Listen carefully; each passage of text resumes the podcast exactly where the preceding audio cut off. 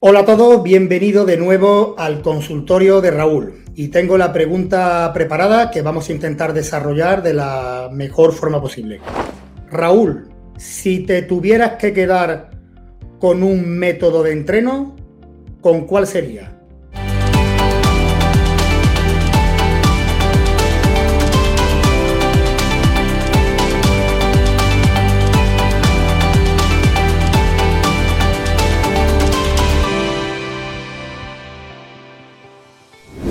Como siempre digo, no hay un sistema de entreno ni una estrategia de entrenamiento estándar. Hay que aplicar un sistema de entrenamiento dependiendo del objetivo de cada atleta.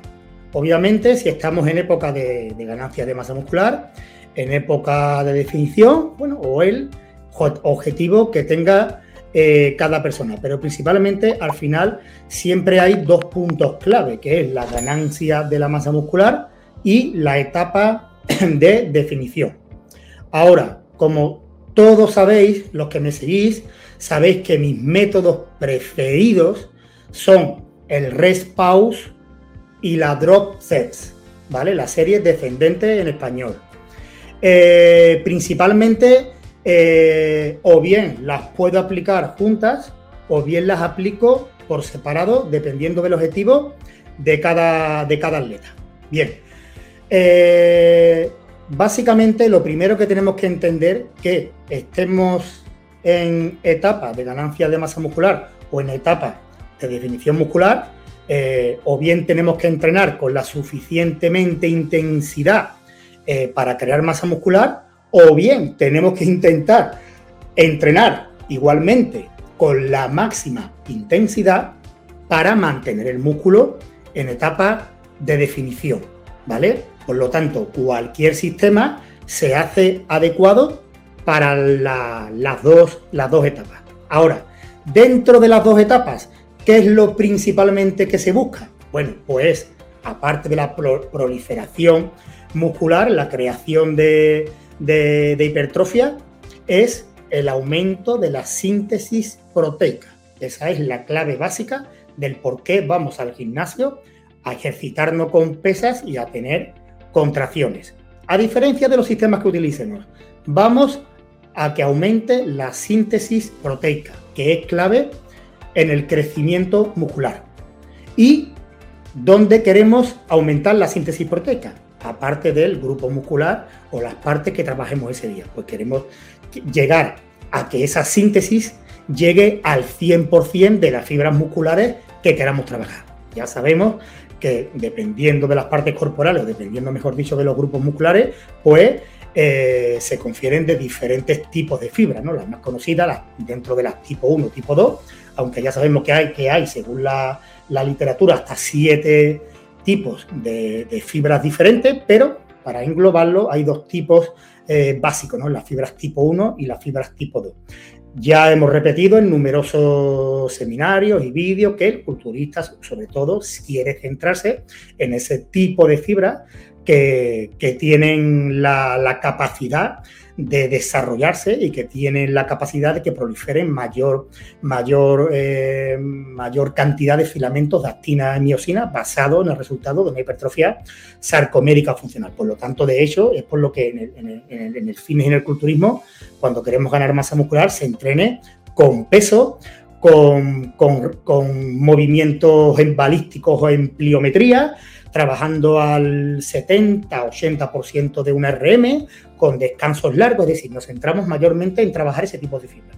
Pero sí es verdad que la síntesis proteica no solo se da en ese tipo de fibras, de hace ya a principios de, los 90 y según la evidencia nos dice que la síntesis proteica eh, no solo eh, se aplica en, las fibras tipo 2, sino en todos los tipos de fibras.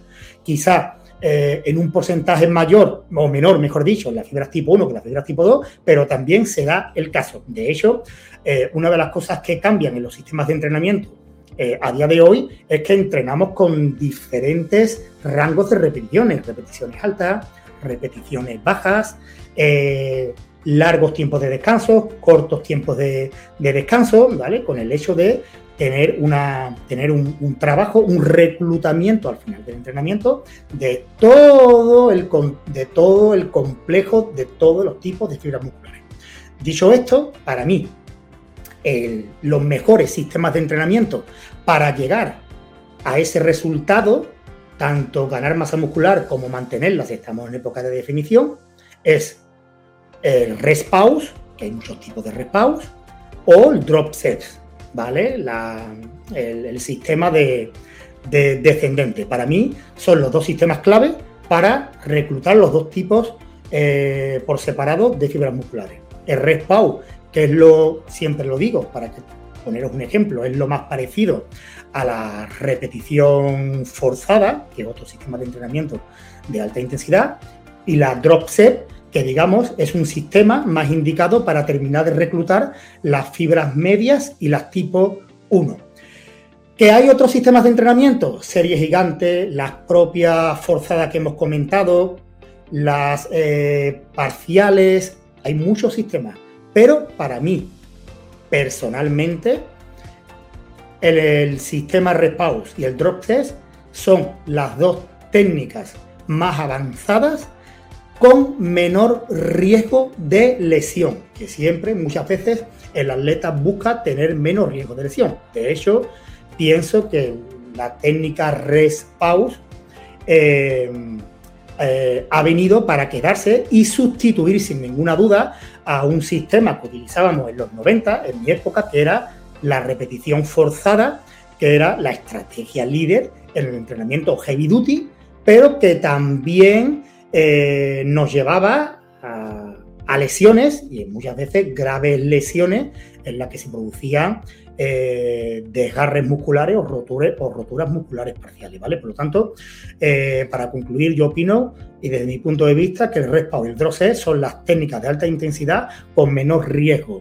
de lesión para tener ese reclutamiento máximo de todas las fibras y de llegar a ese resultado de aumentar la máxima síntesis proteica, que es la base al final del por qué vamos al gimnasio. Así que espero que la respuesta haya sido, haya sido productiva y, como siempre, dejar vuestros comentarios en la descripción del vídeo.